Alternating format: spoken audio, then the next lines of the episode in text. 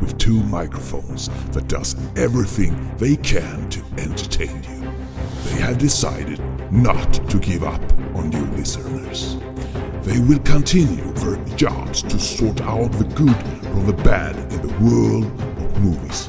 No one can stop them to put out their shows in the air. Now, sit back and enjoy when a brand new episode of TT Film Podcast come to you.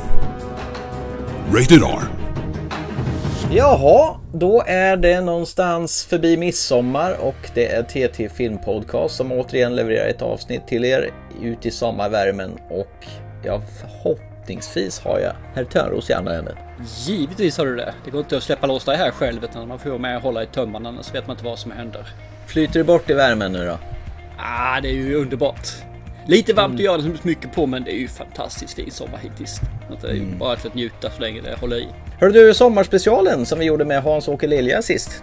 Det blev ju en trivsam historia. Det har varit eh, nice att titta på lite när allting går åt helsike så kan man få distans till att eh, dagens verklighet med lite corona är inte så farligt kanske. Tänk själv att det kunde ju vara zombies istället.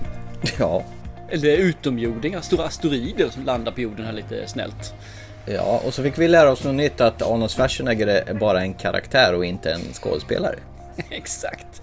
Tack för den Hasse. Det var mycket underhållande och eh, lärorikt. Eh, Jag var faktiskt inne och kika på, jag var lite nyfiken på, för de här avsnitten på sommarspecialen brukar gå väldigt bra.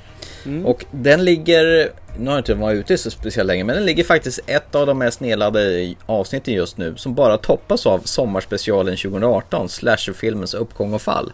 Den är Okej. svårslagen den, det avsnittet. Tydligen, tydligen.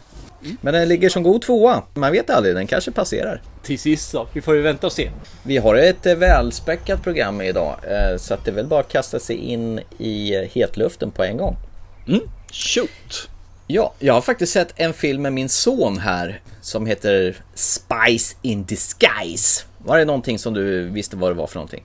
Ja då, Will Smith som är en spion som blev en duva som kan se sin eh, egen rumpa när han tittar själv framåt. Special Agent Lance Sterling. I'm the world's greatest spy. Thank you, thank you. It's too much. It's probably the right amount. Agent Sterling, what if I can make you disappear? Walter, what did you do? Pigeons are everywhere. It's the most perfect form a spy could take. Look at me. I can't not look at you. I can see my butt and your face at the same time. free connector, baby. Ja, och så har du The Spiderman himself som är rösten till den här uh, unga tech-killen Walter då som han motvilligt får jobba med. Ja, okej, okej. Eh, okay. Will Smith han är ju sån här superagent typ som eh, James Bond fast gånger tio och han gör allting mycket snyggare, mycket häftigare och så. Och han tycker att han behöver ingen annan, han jobbar bara själv då. Och sen eh, får han skit för att han har varit på ett annat ställe och, och gjort något slags nästan ett terrordåd. Men då visar det sig att det är ju någon elak jäkla människa som har, kan förändra ansiktet så han får ut över någonting som han inte har gjort då. Och då blir det den här superagenten som eh, voiceas av Will Smith då jagad. Och då kommer den här lilla techkillen Walter och ger honom ett serum så att han förvandlar sin duva då. Och sen tillsammans ska de jaga rätt på den här gangsten då som voiceas av Ben Mendelsohn. Och jag är så jäkla nöjd att min son har passerat barnstadiet och gått ifrån svenskdubbade filmer så vi fick se den här med originalrösterna och det blir så mycket bättre då. Ja, det är ju det är mycket trevligare för det, det är ju gjort för dem. Rörelserna Ja. passade för dem. Och det gör man med svenskar. Och vi svenskar är så vansinnigt dåliga på dubba också. Så att eh, det är trivsammare med det originalspråket. Den här filmen är ju från Blue Sky Studios. Det är alltså inte från Disney eller Pixar eller några av de här andra animeringsstudierna. Men Blue Sky Studios, de eh, har ju, det är de som har gjort de här Ice Age-filmerna. Ja, okej. Normalt sett när det är så här animerad film och det ska hända mycket och det ska bli bulligt och skakigt och sådär. Då brukar det bli ganska störigt och gammelfarbror här hänger inte riktigt med när det händer så här mycket saker igen. Men här var allting kristallklart vad som hände in i minsta detalj och de har tryckt in så jäkla mycket grejer och varje scen är så väl koreograferad humor som träffar ganska högt både för barn och för vuxna. Mycket så här Agent 007 referenser förstås. Jag kan tänka mig. Och mycket gadgets och sådär. Och, Ja, men det här var en eh, jätteskön sån här omaka parfilm då. Där Will Smith vara en duva och, och han får lite andra duvkompisar där. Det låter Mm. jättedumt men skitunderhållande film faktiskt. Så att det funkade även för mig. Ja men jag kan tänka mig det är trevligt. Det jag har sett av den verkar rätt så kul. Hade jag haft barn i rätt ålder hade jag säkert sett det. Nu blir det ju tyvärr inte att man ser en sån film längre faktiskt. Man håller sig till vanliga filmer för det är ju där... Det, det finns inte tillräckligt med tid rent ut sagt. Det är ju därför. Eh, nej men trevligt och min son som sagt han, eh, han tyckte den var jättenice. Så att den kan vi lätt rekommendera till hela familjen en sån här regnig dag i sommar. Eh, vi har ju faktiskt kastat ut en tävling på den här på, på Instagram och Facebook där, där vi har tre exemplar. Från eh, 20th Century Fox Home Entertainment har skickat oss tre exemplar så vi håller på att tävla ut den där nu. Så förmodligen är tävlingen avgjord när avsnittet kommer ut. Men eh, bra film! Eh, klart värt att se med hela familjen. Ja, jag såg ju också en lite mer barnvänlig film. Vi fick ju ett eh, bonus, en bonusskiva här en film från eh, Sony. Eh, Dr. Dolittle, den här gamla klassikern. Jag vet inte om du såg, eller om, frågan har du sett de här originalen som kom på, jag vet inte vad kan det vara? 50, 60, 60-talet kanske, 70-talet? Jajamän, jag kan säga att jag hade till och med Dr. Dolittle på LP. Come to city with Dr. Dolittle. Och han höll på och pratade med djuren och höll på att resa runt halva jorden och hade hög hatt. Undrar om det var. David, det David Niven som spelade honom? Och, och just den biten där med hög hatt visar de animerat faktiskt lite grann i filmen. Så det finns referenser där. Så att, eh, Jo då, så skivan har jag lyssnat på jättemycket och jag har nog sett filmen några gånger också men det var Mm. bra många år sedan här. Samma sak här. Så att det, det är länge sedan så originalet om man säger så. Däremot, däremot ska jag säga, men det är ju även eh, Eddie Murphy har ju gjort den här också tror jag två filmer som Dr. Dolittle. Precis. Hur var det här då? Var det Robert Downey Jr vill jag minnas? Nu är det Robert Downey Jr. Dr. Doolittle. You can talk to animals. Yes. What bird stuff can you do? Well, what bear stuff can you do? You win this round. Hello, Patty. Hello, lunch.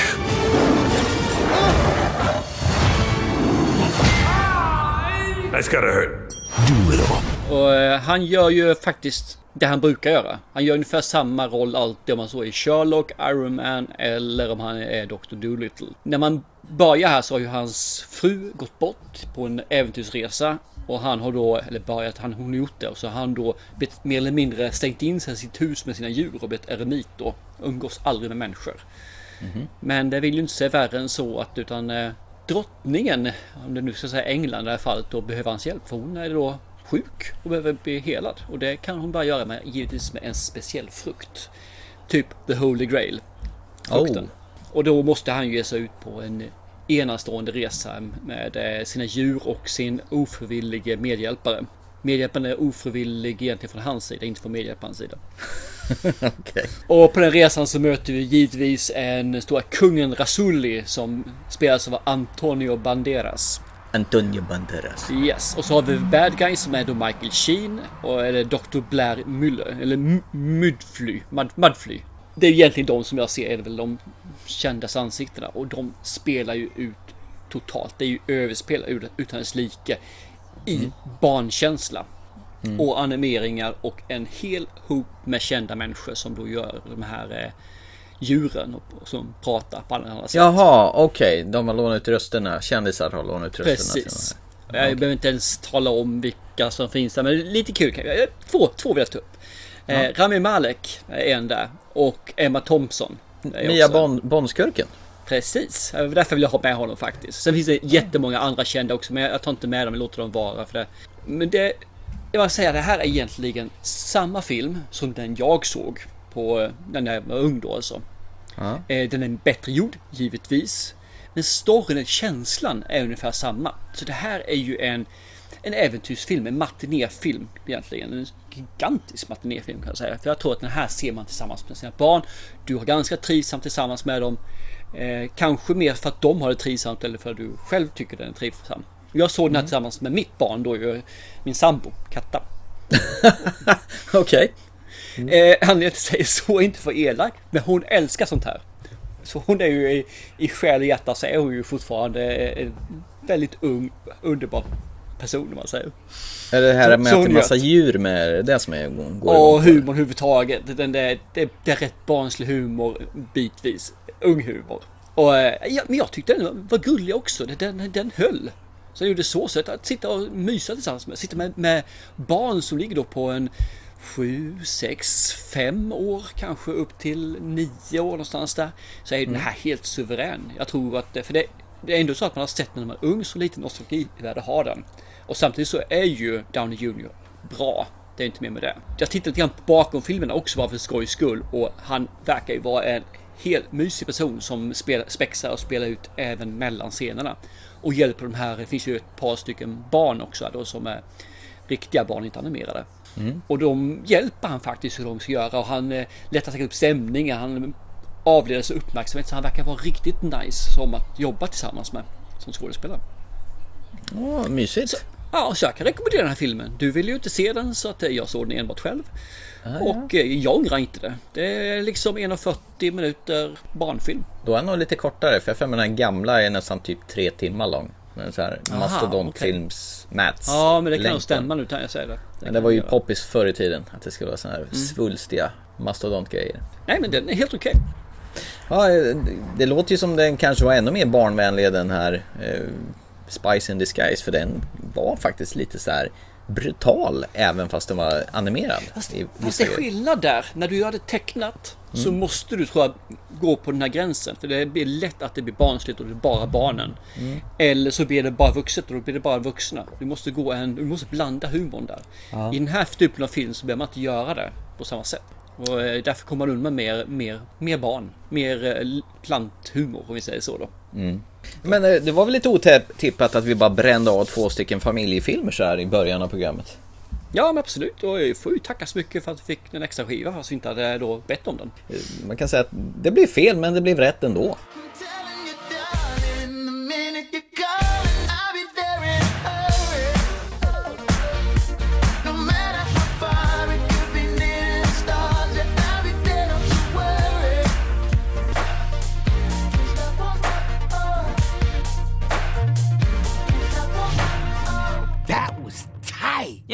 It's official. I'm a fan.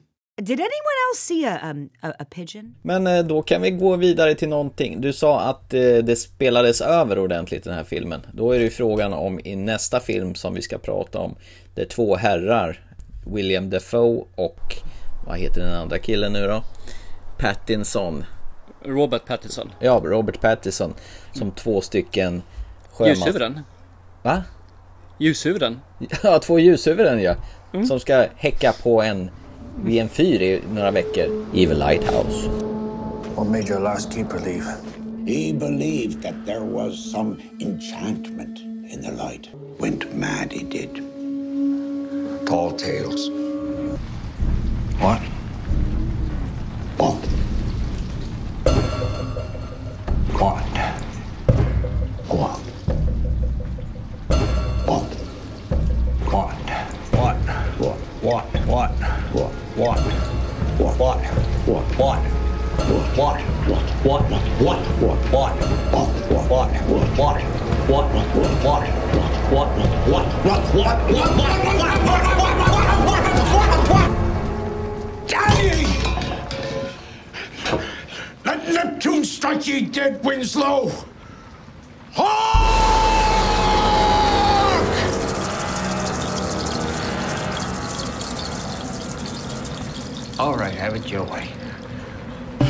Lighthouse. Ett grått omslag, en grå film, ett filmformat från, som, som Gud glömde, ett 19-1. Alltså helt fyrkantigt. Och två gubbar och eh, en fyr. Eh, vad handlar det om då? Ja, du gjorde nästan filmen där tänkte jag säga. Eh, vi har ju då Robert. Eh, han tjänar lite pengar i alla fall. Men eh, William Dafoe är ju the mastermind. Så Han är den gamla gubben som bestämmer. Hans kaptenen på skutan. Som man hela tiden gör referenser till i filmen faktiskt också, att han är kapten. Han ser ju ut som den där klassiska gubben man ser på gamla bilder med en sån här sydväst och en pipa i käften. Ja, Du vet. precis. Fisk. Och de här går ju luven på varandra med en gång, alltså det märker man ju. Det blir högt och lågt och det ena, ja, det, det blir slitningar om man säger så. Och hur blir det då när två personer är ensamma på en ö med enbart en fyr och en skranglig byggnad att bo i tillsammans? Ja, det är ju det det här och då är det ju drama, fantasy, horrorfilm. Så man får ju se lite vad som händer. Vad är egentligen deras uppdrag där om de här veckorna? Jag fattar aldrig De riktigt. ska, ha, de ska hålla igång fyren. De ska det är ju fyren, den ska brinna. Den Ja. ska brinna. Att, eh, det är ju Ja, deras det. uppdrag. Sen så är det ju massa saker. De ska ju ha underhållsarbete och lära köret också så att eh, allting lirar och inte går sönder. Och det är Pattisons jobb att göra och det känns som att eh, Dafoes karaktär, han ska bara åka räkmacka hela tiden. Ja, men han är ju den som varit där längst. Det är ju han som är kaptenen och kaptenen han eh, kärar ju ingen båt eller i det här fallet målar eh, fasaden på fyren. Jag kan säga så här initialt så jag drog mig till det yttersta och titta på den här filmen. Jag har ju varit jättehypad på att, att den här filmen och att vi ska se den. Men Mm. det fanns ett visst motstånd att stoppa in det i en Blu-ray-spelaren. Hur var det för dig? Inte jättemycket motstånd att stoppa in den faktiskt på det viset. Nej. Eh, Lätt sexuell anspelning där, men det är skiva vi pratar om fortfarande. Eh, nej, det, var det inte. Däremot blev det lite motstånd när den väl var på. Okej. Eh, första intrycket är här, som du säger, fyrkantigt, svartvitt, grynigt. Ja. Fast det inte är grynigt, det är det som är värsta. Det är hur klar bild som helst, men det är, jag upplever det som grynigt. Och där blev det lite så jag bara kände bara okej, vad är det här? Just det svartvita och fyrkant. Ja, Mm. det blir liksom bara, mm, vill jag verkligen se det här nu? Ska jag inte ta det imorgon istället? ja, men typ så. Ska jag inte ta den någon annan dag istället? Nej, visst ja. Vi ska ju prata om den här filmen imorgon. Ja, typ ja. Ja. De har ju lagt på något filter för att den ska se grynig ut. Och de har ju använt svartvitt eh, film för att göra den här också. Men Mm. för, för att få den att se extra gammalt har de tydligen trollat lite med den. Eh, och han, okej. han verkar ju ha någon förkärlek, Robert Eggers, för det här vanliga fyrkantiga tv-formatet. Han gjorde ju precis likadant i här The Witch, den tidigare filmen han gjorde. Den var ju i och för sig Okej. inte svartvit, men den var jävligt blek i färgerna. Men den var den fyrkantig också alltså? Ja, det var den. Aha, kommer jag inte ihåg. det, var, det var hans grej det där verkar det som. Vad ska man säga om karaktären i det här fallet då? Det är ju, det är ju högt och lågt. De är bästisar, de sjunger, de dansar, de skäller på varandra, de slåss, de skriker, de eh, gömmer sig för varandra, de gör allting i stort sett som går att göra. Och de super som stryk. Det gör de också. Det är en film som man aldrig någonsin vet vad man har, eller egentligen för min del vad den handlar om. Mer än att de ska ta hand om den här fyren, för det är så suspekta saker som kommer in. Det här är... Ja, vi kan glömma just den delen. Eh, skådespelarna, de eh, gör jättebra prestationer bitvis. Och sen så spelar de över så att clownen Manne helt plötsligt blir normal. De, de gör allt, de underpresterar ibland. Och ibland är det såna jävligt fina scener alltså. Mm. Men det man aldrig kan ta ifrån det här, det är ju att själva filmtekniken, film, filmtekniska är ju hela tiden riktigt bra i den här filmen. Den är, det är jävligt vackra scener. Och det är rätt så provocerande scener med de här fiskmåsarna också. Ja, det är med ja, precis. Ja, ja. Men just det här att de verkar inte veta vad de har varandra. De är ju bästisar ena stunden, de är fiender andra stunden. Och det är egentligen som en lång feberdröm det här. Jag, jag fick med tankarna till en annan svartvit film, den här processen som du dyvlade på mig. Dyvlade på dig. Va? På Ja, den dig? Du menar att jag serverade en fint upplägg för att du skulle edukera dig själv och bli liksom mer sofistikerad i ditt eh, filmkunnande? Nej men det här är när han är anklagad och han inte riktigt vet vad han är anklagad för. Här är lite samma sak, man vet inte riktigt vad, vart den här filmen ska ta vägen riktigt. Och det är ju så här, är, är, det, är de i vaket tillstånd eller är det någon slags feberdröm det här? Är det, är det hallucinationer från, från fyllan? För de dricker ju sprit nå förbannat de här två. Och när spriten är slut då går de ju på andra saker och blandar egen jävla sprit. Eh, som kanske inte är så lämplig att dricka. Det känns som två bipolära psyksjuka gubbar. De är kompisar, de är inte kompisar. De är kompisar, de är inte kompisar. Det växlar, de växeldrar varandra de här. Och den ena vill vara auktoritär och den andra är underlägen. Och så byter de plats lite grann ibland. Så att man vet inte riktigt var man har dem. Eller vad målet är egentligen. Eh, För de utvecklas ju också personerna lite grann under diskussionerna. När de egentligen på något vis tömmer varandra på information som de inte vill ge. Men ändå gör de det till sist. You don't like me cooking? Oh, don't be such an old bitch! You're drunk! You don't know what you're talking. How can I possibly like the horse shit you fix us for supper? You're drunk!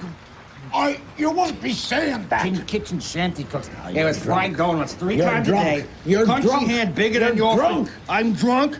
I'm you heard me. Be drunk. Damn ye! Drunk since I first laid eyes on you. You're fond of me lobster, ain't you? Drunken in a Virginia fence. I seen it. You're fond of me lobster. Say it. Det roliga är att de båda heter ju Thomas. Så det är ju Thomas och Thomas på The Lighthouse. Där också. Precis. Undrar om du och jag skulle sitta där i månad. Tror du vi skulle bli lika galna här? Över all sprit som vi skulle dricka där. Nej, det tror jag faktiskt inte. Utan jag tror det hade bara gått kanske två, tre dagar så hade ju du haft en kniv i ryggen. Eller jag menar, Ja, då hade vi varit okej. bästisar. Mm. Gillar du den här tutande uh, foghornen? Eller de här dimhornen som tutar nästan konstant i filmen? Där, Ja, den var ju intressant ju. Ja, vad jag förstår så ska det vara som en del egentligen av soundtracket. För soundtracket är ju väldigt så här, suggestivt också. Det är ju ingen så här egentligen musik utan det är ju så här mer, vad ska man säga, med ljudeffekterna och det blandar ihop sig lite grann och det var lite hans tanke där också. Faktiskt. Jag har ju sett fram emot den här filmen jävligt länge också och tyckt att det här ska bli intressant. Det är spännande för man har hört så mycket om den. Och jag har Mm. undvikit att gå in i detaljer vad filmen handlar om. Mm, Bara jag för att jag vill hålla den så öppen som möjligt. Det börjar ju med det här just det här fyrkantiga, det är svartvitt, den är väldigt långsam. Jag tror det tar, eller tror, jag vet, det tar fem minuter av filmen innan de säger ett enda ord. Introsekvensen när de står på båten och är på väg till fyren, man bara ser ryggtavlorna på dem.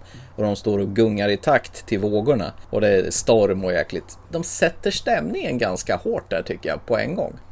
För saken är den att jag kom in och det hände inte mycket och den är långsam och sävlig och det brukar man tycka är bra men jag tappade intresset. Gjorde du det? Filmen där. Ja, jag kände att den, den, den utvecklas inte utan den gick på grund om vi ska säga så. Innan de ens kom i, i, i land eller? Ja, men jag tänkte okej, det kommer mer. Det kommer ju några sådana här som jag säger, nu börjar det bli lite diskussion, det börjar bli dialog. Och då helt plötsligt när de har gjort det så börjar folket dansa och sjunga och skräna några saker och de går upp i limningen totalt och det är liksom och jag bara wow, okej, vad händer nu? Och den här hade ingen riktning den här filmen kände jag. Efteråt jag såg klart filmen så, så tänkte jag tillbaka till vad är det här egentligen? Vad är det han vill? Och jag, jag, jag vidmakthåller fortfarande att den är jättefint fotad filmen. Den är väldigt vacker och den är väldigt eh, sofistikerad i sin filmteknik. Men som film räknat så är det här ingen film.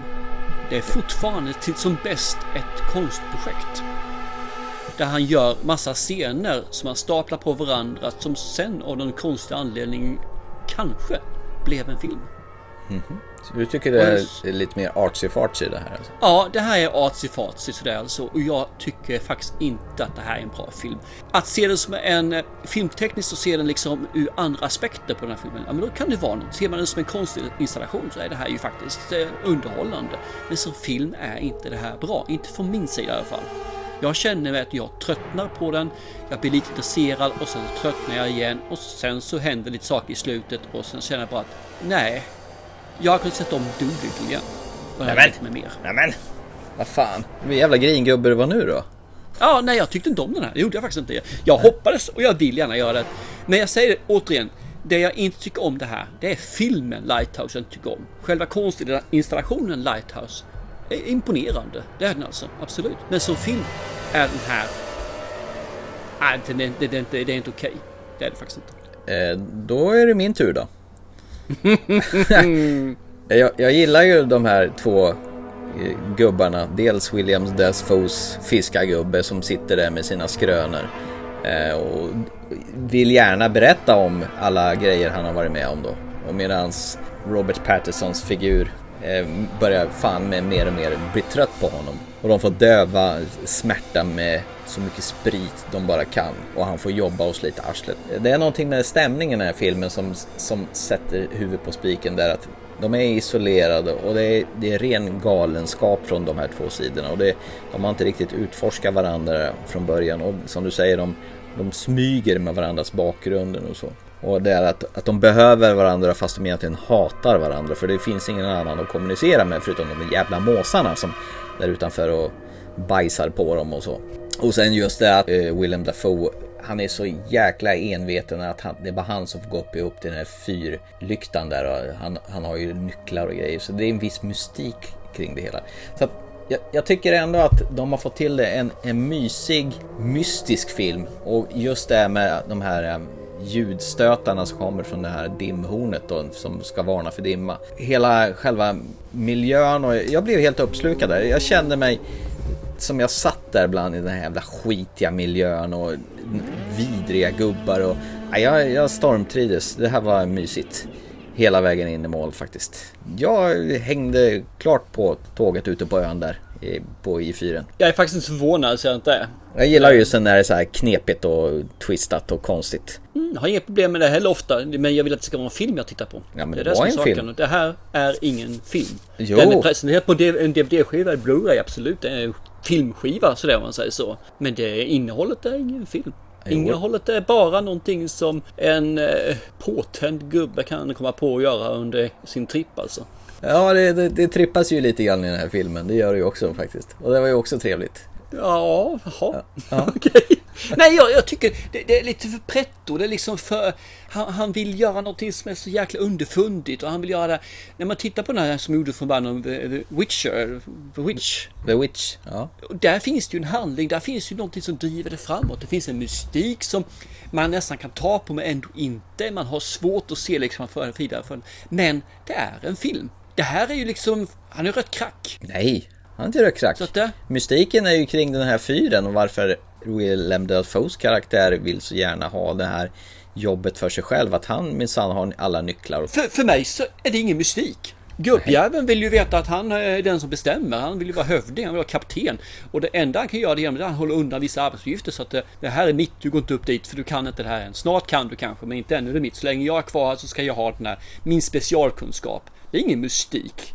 Det handlar ju bara om att han är en gubbe som vill bevisa för sig själv och för andra att han kan mer än de andra eller åtminstone har ett större ansvar än de andra. Äsch, löjligt så det var. Nej, det är inte alls löjligt. Tuffa gubbar i skägg. Vi kan säga i skägg kan jag hålla med om. Ja, jag kan ju lätt rekommendera Nej, nej, den här nej. filmen till folk som eh, vill ha sig en knepig resa på nästan två timmar. Eh, Om två män som dricker alldeles för mycket sprit och pruttar väldigt mycket också.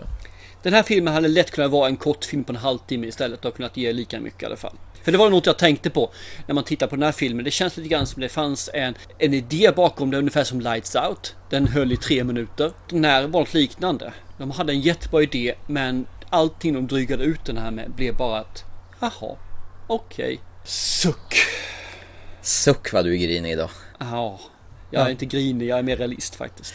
Robert Pattinson, han ville faktiskt ha ett projekt som var så konstigt så det bara gick så någonting han normalt inte ville spela. Eller ha, hade spelat tidigare. Och det, det här Givetvis, han har ju bara kört Twilight-filmer så det, allting han gör nytt är ju något han Nej, han var ju uppe i rymden i den där high, vad heter den? Den där när de håller på att samla sperma i, i provrör, du vet. Mm, High Life. Ja, just det. Där var, också, där var han ju också med ju. Jo, jag vet. Ja. Han gör väl allting för att skaka av sig den där äckliga Twilight-stämpeln kan jag tänka mig. Det, här, Säkerligen. det här är väl ett bra det här sätt att göra. var fel film. Nej, nej, det var inte alls fel. Det är ju ungefär som Danny Radcliffe. Han gör allt för att skaka av sig sin, eh, eh, vad heter det, Frodo, Elijah Wood. Nej, jag vet fan. Nu blandar jag ihop det. Var ska du någonstans nu? Ja, både Elijah Wood och Danny Radcliffe, eh, Harry Potter och Frodo, de gör ju allting för att skaka av sig sina. De gör ju också sådana här konstiga independent-filmer också. Och- de gör det ju också bra. Så att eh, Robert eh, Pattinson kan ju sälla sig till den skaran. Mm. Okej. Mm. Robert Eggers ska förresten göra en vikingafilm som sitt nästa projekt. Eh, Northman. Ja, just det. Precis. Ja, det är ju inte, inget, inte, inget tidsatt än vad jag vet i alla fall. Utan det... På Island ska den vara. Det är en vikingahämndsaga som ska utspelas på Island. Ja, okej, okej. Mm. Mm. Så det kan väl bli kul. Ja, I bästa fall så kanske han använder lite bredare bildformat än den här 1.19.1 som han körde nu. Ja, för det, det är lite jag känner också liksom. Att göra det en gång, om han gjorde det nu i Witch liksom, fine. Mm. Men att göra det igen och igen och igen, det, det tyder ju på jävligt dålig fantasi.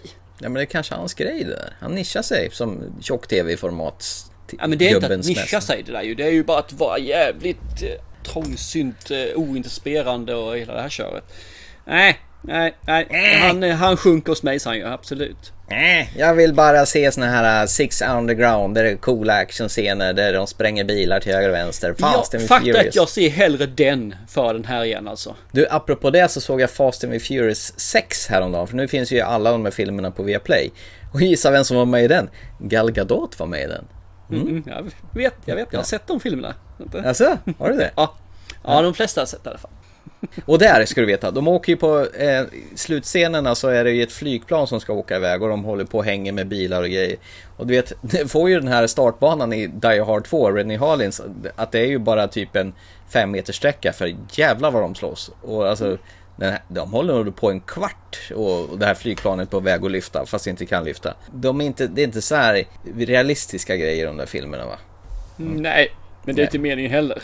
Därför, därför får man säga om William Dafoe, för att gå tillbaka lite grann till film vi pratade om. Han är ju jävligt produktiv. Han gör ju nästan fem filmer om året alltså. Ja, han har ju spelat Vincent van Gogh också, han som skar av sig örat. Har han gjort. Ja, ja. Han har ju spelat det mest tänkte jag säga den. Så att, eh, Ja, Han, jag gillar William Dafoe. Han är... eh, Han är, har ett säreget uttryck. Det, det är ingen som direkt som ser ut som honom. Direkt. nej, men det stämmer. Och han gör ju, framförallt gör han ju bad guys riktigt bra. Han har ju ett bra, bra utseende för det och ett bra agerande också. Lite over the top ska det vara. Han har ju till och med spelat det där gröna trollet här för mig. I Green Goblin i Spiderman. Spiderman ja. Ja, precis i de första filmerna. Nej, jag kan inte rekommendera den här filmen i alla fall. Det är, tyvärr. Men eh, jag kan missa någonting. Ja, du missade ju hela allt det goa i den här filmen. Du var nog bara på ett jävligt oförskämt dåligt humör och du kanske hade otur när du tittade den här gången. Troligen inte, men vi håller oss på det då.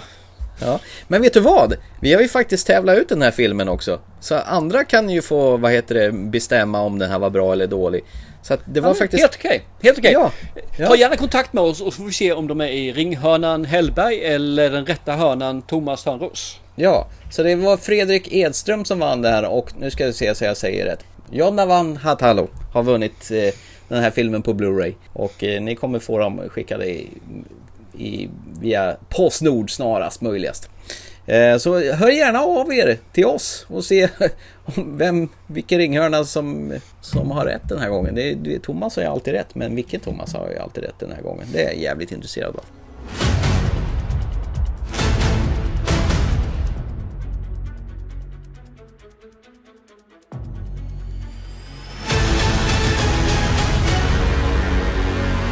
Ska vi gå vidare då? Från eh, gamla gubbar till unga tjejer. Eller unga kvinnor i alla fall.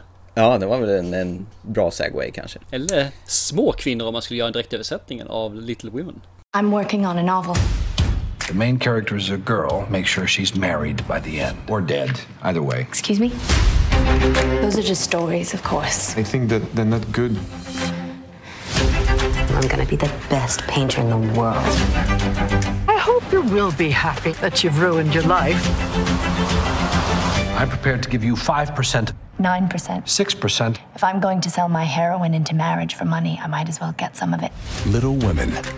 Eh, Greta Gerwing gjorde ju den här Lady Bird med hon Sausar Ronan heter hon väl? Mm. Eller Sauraus, hur uttalas det?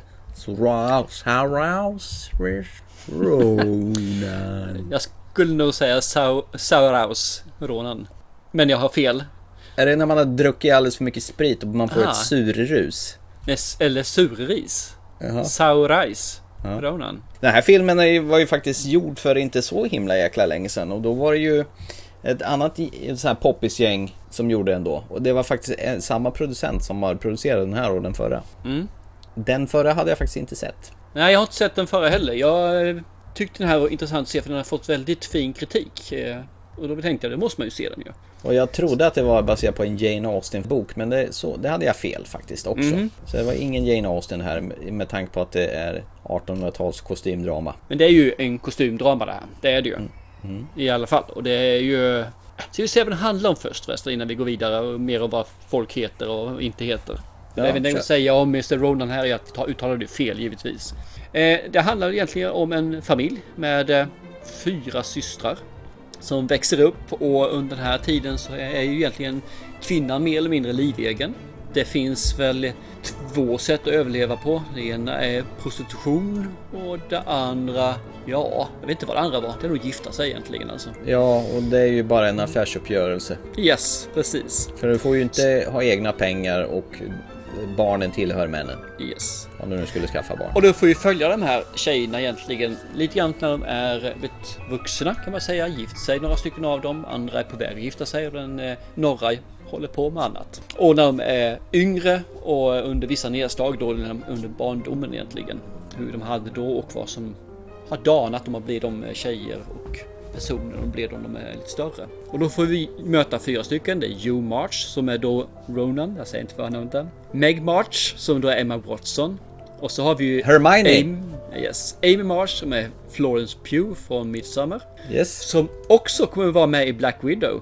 Mhm. Med tanke på att du tycker om henne så måste du se Black Widow nu, jag har sett den. Eh, Jag tyckte om midsommar kan jag säga. Mm. Och så har Midsommar. vi Beth March som Elisa Scannion då. Och så har vi då mamman, Marmy March, så är Laura Dern. Mm, just det. Det är ju egentligen de här fyra, fem personerna plus en manlig James Norton som eh, är John Brook då. Och det är de här som driver filmen egentligen de, de, under alla nedslagen om vare sig det är nutid eller dåtid. Filmen börjar tycker jag på en ganska, vad ska man säga? Tycker du om kostymdrama så finns det, finns det ju allting här liksom. Det finns vackra klänningar, det finns hela det här. Det är verkligen flådigt. Men det känns lite grann som att det är väldigt eh, ungdomligt, nästan på gränsen till barnsligt i vissa fall.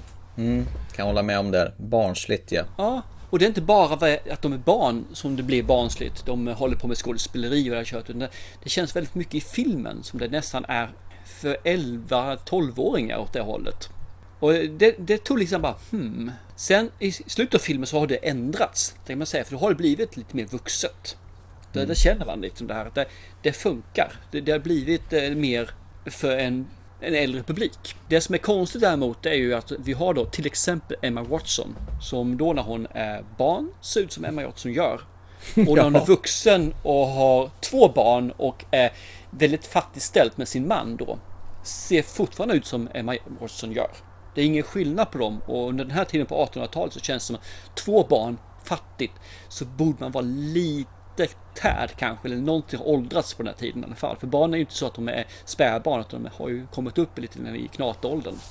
De hade ju kunnat tagit scener från eh, Harry Potter, de första filmerna och använt eh, henne där. Och sen tagit från den sista Harry Potter. Då hade du fått en jävla kontrast. Men det hade ju inte varit så svårt att göra dem lite glåmigare, lite mer alltså. Lite påsar under ögonen och lite rynkor och lite mera... S- sminka in lite hålighet eller något sånt här saker. Det hade gått hur underbart som helst.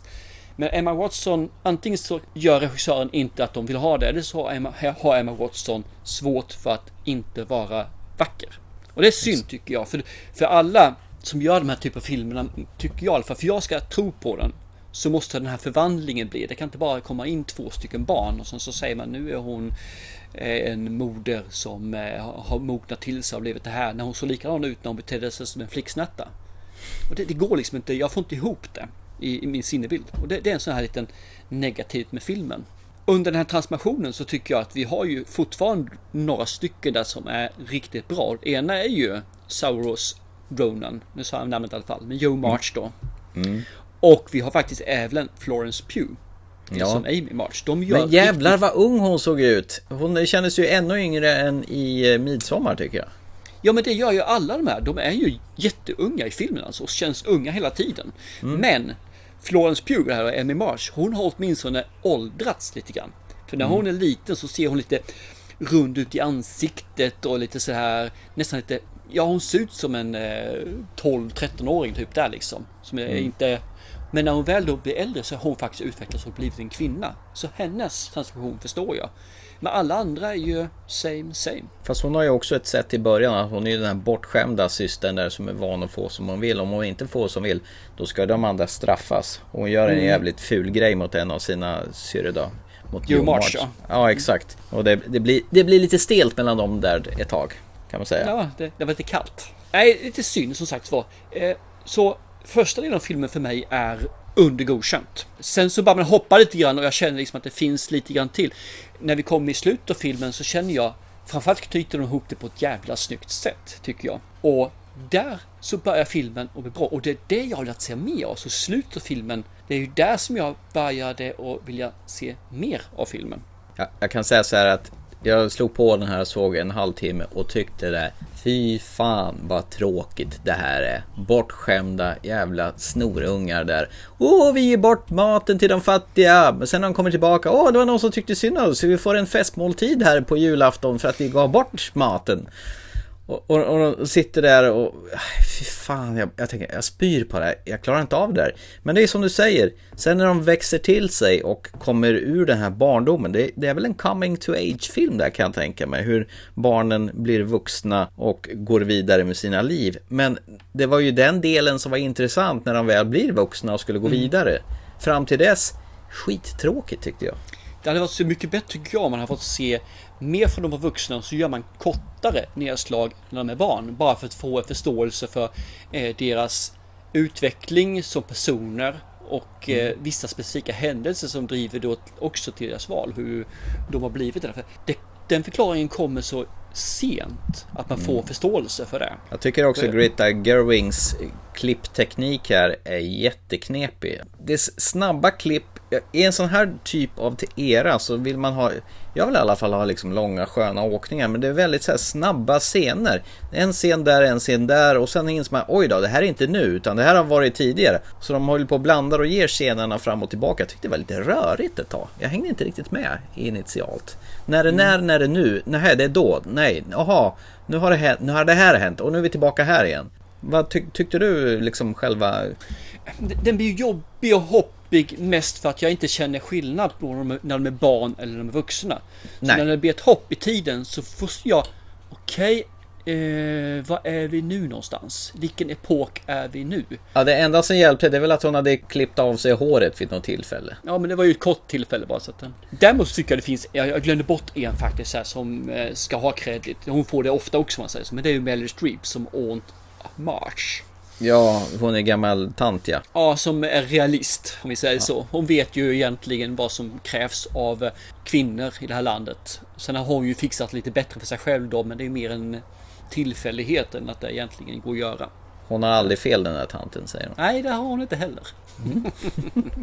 Men jag tycker ändå att eh, den mest intressantaste av den här karaktären det är väl Joe March, det vill säga Sousa Ronans. För hon har ju rätt så intressant aspekt på det. Nej, jag tänker inte gifta mig för det är bara ett arrangemang. Gifter jag mig så förlorar jag min frihet och då kommer jag känna mig inlåst och vi kommer hata varandra för all framtid. Hon har en liten annorlunda approach på hur all, de flesta av de här kvinnorna på den här tidsperioden tyckte och tänkte känner jag. Så att det är lite uppfriskande ändå. För dem är det ju mer att de ska bli försörjda. De ska få det här att kunna skaffa barn. De ska få kunna köpa de här kläderna. Och få detta. Och hon ser ju mer som du säger. Hon ser ju friheten. Mm. Hur ska jag kunna behålla min frihet? Hur ska jag kunna försörja mig själv utan att ge bort och försaka någonting av mig själv? Och den är ju jätteintressant och jag tycker om det.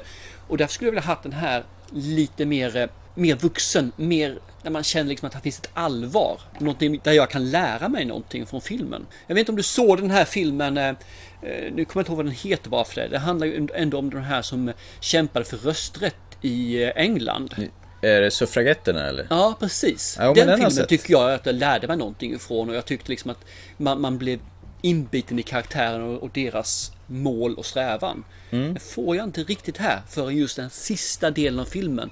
Den är Mm. liksom två timmar 15 minuter lång och det kanske är den sista 20 minuterna som jag känner att nu, nu börjar jag förstå. Och jag tycker slutet är jävligt bra. Slutet är fantastiskt bra tycker jag. Alltså det, det, Mm. Den höjer filmen. För en gångs skull så är ett slut riktigt bra. Ja, men det blir cirkeln sluts lite grann. Yes, de, de får ihop det så fantastiskt vackert Mm. där faktiskt. Det jag inte gillar med den här filmen det är det här, det här smetiga med den här väldigt omtänksamma mamman då i form av Laura Dern. Jag är van att se henne med lite mer bitchiga roller. Men här är hon ju så jäkla genomsnäll och, och hennes döttrar kryper upp i hennes fan och de sitter där vid brasan och det blir lite så här Åh, jag får lite kräks i munnen där. Det blir så här alldeles för mysigt och, åh, och barnen är som jävla fågelungar hemma hos sin fågelmamma. Yes. Aj, det, det går fet bort alltså i min värld. Så saken är den att de sista 20 20-30 minuterna plus slutet gör att den här filmen håller för mig. Mm. Eh, Ser man till de personerna som jag tror den är riktad till så tror jag just är de här som verkligen tycker om eh, kostymdraman där det är mer vackert. Och med vackert menar jag inte bara kläder utan vackert menar jag också det som händer i filmen så är det vackert. Även om det blir vissa sorgsna perioder när det händer saker som inte är bra så är det fortfarande vackert. Det är fortfarande lite sagoaktigt. Och den personen som vill ha det får det här eh, med den här lilla outsidern då som eh, Joe Marcher. De kommer ju säkert njuta av den här filmen tror jag fullt ut. Jag vill oftast ha lite mer dimensioner, jag vill oftast ha lite mer spretigt, jag vill oftast ha lite mer tyngd i saker och ting. Därför blir den här filmen inte jättemycket för mig. Vet du vem som spelade Joe March i 94 års version? Inte en aning. Det var Winona Ryder. Hon var het som Jaha. fan då. Okej, jag har ju inte sett den filmen heller så den... Sen hade du Kirsten Dunst med i en av rollerna där också. Det var väl de, den tidens poppiga tjejer då. Och sen hade Christian Bale som spelar han Laurie, han som rör sig bland de här tjejerna då som... Mm. Precis, kompisen. Och Kompisen ja, som var kompis med alla de här tjejerna ju. Mhm. Och gärna mer sen också kan jag tänka Ja, mig. och han fick ju vara med i klubben också. Ja, precis. Ja, ja nej men, åh, nej. Fan, det, det är som du sa med den andra filmen eh, som du verkar hata, eh, The Lighthouse. Det här var bara yta ända fram till slutet tyckte jag. Så jag, jag hade tråkigt när jag såg den här. Och, men när det väl brann till var ju fan filmen slut och det var lite för sent. Ja, jag kan förstå hur du tänker. Jag hade nog mer eh, utbyte av den än vad du hade i det här fallet. Även om jag inte anser att det här kommer hamna på någon listor direkt. Ja, ska vi lämna den till... eh, Det, till därhän ja.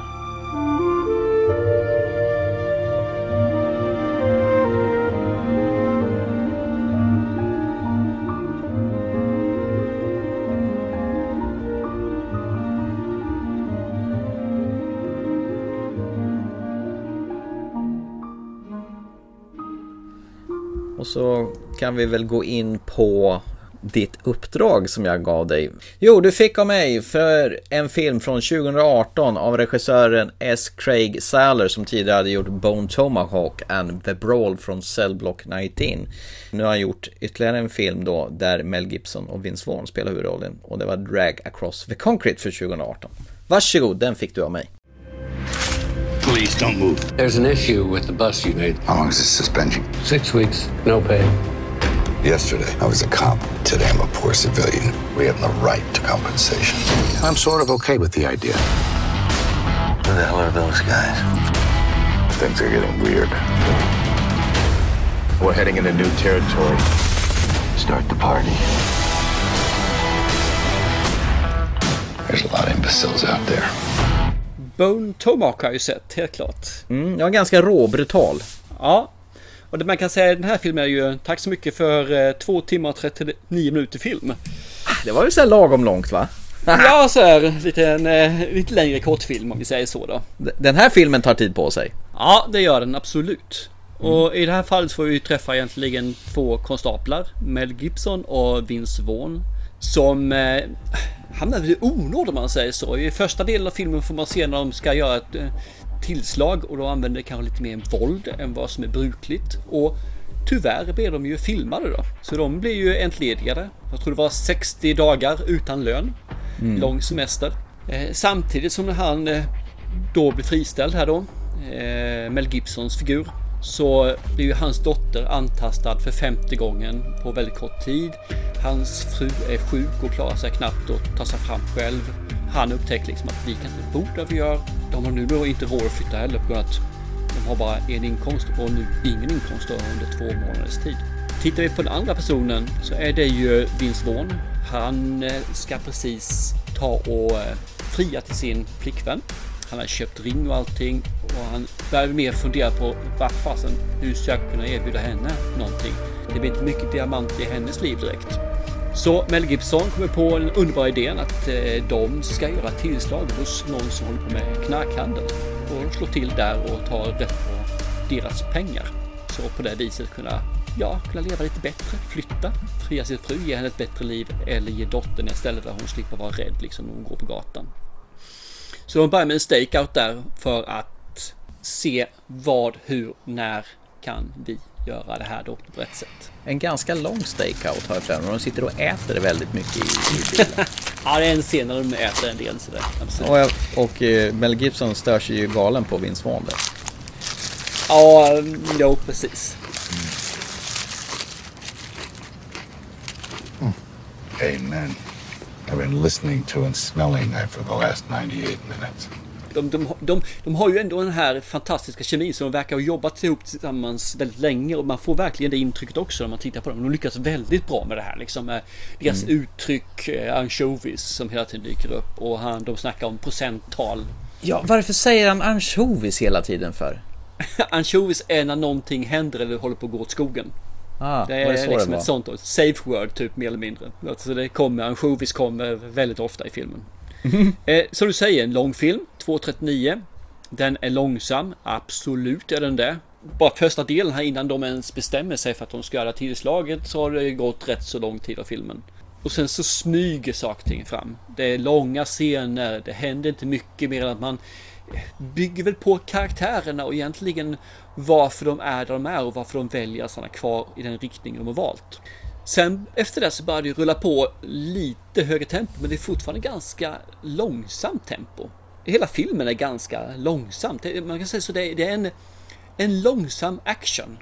Egentligen under hela tiden. En slow burner även när det blir fart. Ja, när det hettar till ja. Ja, så är det fortfarande inte MTV action utan det är 70-tals action kan man säga utan slagsmål. Ja, det är ju nästan så att både du och jag hänger med på vad som händer där utan att Nästan, man... precis, nästan. Nej men jag förstår varför du gav den här till mig för den här måste jag tilltala dig liksom när ingenting händer och när de sitter och tuggar i en halvtimme och sen så kommer nästa scen. Jag förstår att det här var rätt hastighet för dig, helt klart. Eh, vad ska man säga, Mel Gibson han gör ju egentligen mer eller mindre samma roll som han brukar göra nu på äldre dagar känner man. Han har ju, han gör de här tunga tuffa rollerna. Nu är han ju en polis som har ju sett för mycket där ute så han börjar ju bli avtrubbad och känner att ska jag göra någonting så måste jag göra det ordentligt om man säger. Det gör han ju väldigt mycket i de här gamla filmerna, eller gamla, de här senaste filmerna han gör också. Eh, tittar man på Vince Vaughn i det här fallet så är han ju, för mig är han ju den här god personen, snäll yllekillen. Jag har inte sett så jättemycket av honom på senaste tid som jag kan peka ut. Men eh, jag tycker om han i de här liksom eh, i, de här, i hans roller som man brukar göra. Och det är egentligen de här som är de stora rollerna. Det, det kommer några personer till med ska man säga som finns med. Bland annat de här som ska göra den här eh, Ja, The Bad Guys ska vi säga. Det finns några stycken som blandas in också. Men det är fortfarande de här två tycker jag som driver fil- filmen framåt och för den, den riktning som behövs. Går längre i filmen så får den faktiskt en, en annorlunda vändning. Och det är lite så här, vad ska man säga? När det blir den här typen av film, vi har två stycken poliser som ska göra någonting som inte är lagligt. Vi har ett gäng som då gör det här, eh, som de jagar, brottslingar då, the bad guys. Då är det frågan om, okej, vilka kommer dö och i vilken ordning? Det blir alltid på det viset. Så är det ju förstås. Och det kan man ju räkna ut med röven att kan ju aldrig gå vägen det här. Nej, någonting kommer gå skogen. Så det kommer Mm. göra. Och då är bara frågan, hmm, vilka och exakt. Och så kan man rada upp kanske några slut och det är alltid något av de sluten som kommer. Och det är inget fel, som man brukar säga innan, slut är inte viktigt. Så de kan man plocka bort. Och Mm. i det här fallet så är det nog rätt skönt om man kan plocka bort slutet för det är rätt så lusigt faktiskt. Det är lite så här, mm, häsket smör på tungan varning. Usch då, usch då. Ja, eh, men som film räknat så tycker jag om den. Den är långsam, den är givande, jag tycker om karaktärerna. Jag tycker om deras, man kan inte säga gnabbande, men deras diskussioner och att de är så pass nära och framförallt att de är så pass öppna mot varandra. Säger, är du med? Ja, jag är i periferin men jag är fortfarande med.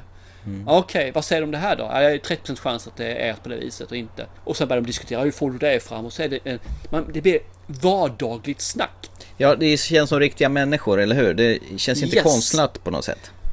Två partners som har umgåtts i flera år, minst åtta timmar om dagen under alla de här åren. De har gnetat, de har slipat av, de lär känna varandra utan och innan. Det känns i filmen att de känner verkligen varandra. Det kommer de här små nypen, så här vänskapliga nypen när man eh, ger den andra en verbal känga. Så, och de har karaktärer som man kan sympatisera med. Man förstår deras, vad heter det, varför de gör det de gör i, i den här lägen. Man har fått det förklarat för sig liksom att den här killen gör det på grund av det här, den här killen gör det på det här sättet, den här gör det på det här sättet. För det, det är fler personer man får inräknat i varför de gör de olika sakerna. Och jag tycker om den filmen man kan få, inte alltid, men i den här filmen tyckte jag det var skönt när man fick förklarat incitamentet för de olika karaktärerna. Varför gör den här killen detta? Vad är meningen för det här? Är han bara en bad guy? Nej. Är han bara en good guy? Absolut inte. En grå nyans. Någonstans där i mitten är han. Mm. Ja, jag, jag tyckte den var jävligt nice. Eh, det här är inte en film som jag kommer att jubla över på det här viset. Men det är en gedigen film. Och jag tycker om den. Jag hade inga problem med att den var alltså två och en halv timme lång. Vilket jag trodde jag skulle ha. Men det hade jag inte. Jag var jäkligt nice. Skulle jag säga det om du hade problem med att den var långsam så här. Men det verkar du inte ha haft. Nej, absolut inte. Och det brukar jag inte ha heller ju. Sen är det lite småroller. Don Johnson dyker ju upp som deras eh, chef. Som tycker att de ska ta ledigt efter deras eh, misshap. Tycker och tycker. Ja, eller säger att han sk- de ska ta ledigt. Ja, de är ju avstängda så det är ju Ja. att ta ledigt kanske. Mm. Ja. Såg du att Dexters syrra var med också? Eh, Jennifer Carpenter. Ja. Absolut. En liten, en, ja hon är med i Hon filmen. Fick, hon fick vara med där och jag tycker om hennes, hennes rollprestation. Hon är verkligen en, en skadad människa. Hon vill absolut inte gå till jobbet. Hon vill ju vara tillsammans med sin lilla son där hemma. Så att, eh. Men visst, hon, hon är jävligt duktig på att se plågad ut. Den. Mm. Men det var ju Dexter också, precis. Skitbra där. Så att, nej men eh, fan vad nice. Jag, jag gissade nästan att du borde gilla den här faktiskt. Det, det är väl det, långsamma tempot kanske och den långa filmen som kanske skulle sätta krokben där. Men det är ju en film om som sagt riktiga människor och det är rätt skön dialog. Välskriven dialog. Alltså vardaglig. Det känns ju känns äkta. Ja, absolut. Mm. Nej, jag tycker om den. Den är hur nice som helst. Så, att, eh, så jag kan Men- rekommendera folk att, eh, att se den. Mm, gött.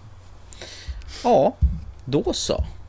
Vi brukar ju ge varandra tillbaka kaka när det gäller det här filmuppdraget. Men nästa gång så ska vi väl ha en återtitel. Men jag får väl lite tid på mig att få en tillbaka kaka.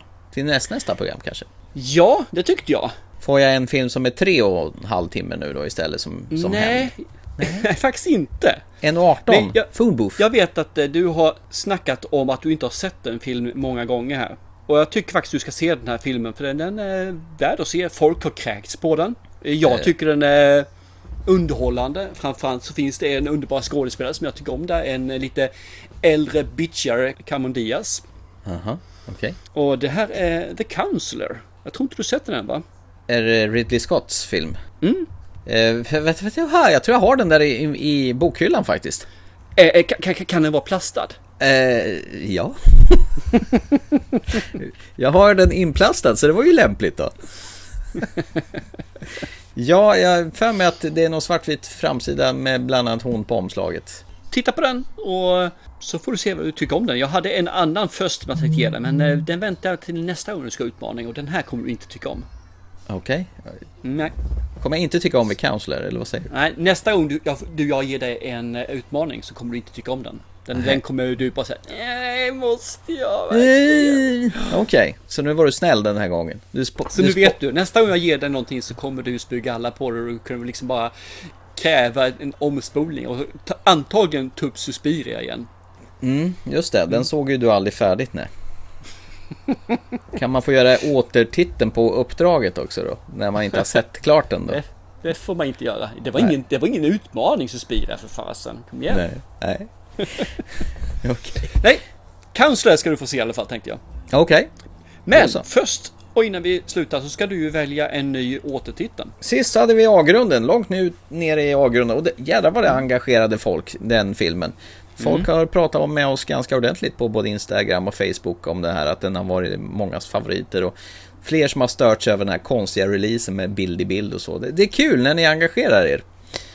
Så det är ju frågan om ni kommer engagera er ännu mer eh, med en film som jag har bara sett en, en enda gång på VHS för hundra år sedan. Och jag gissar på att du har inte sett den här nyligen heller.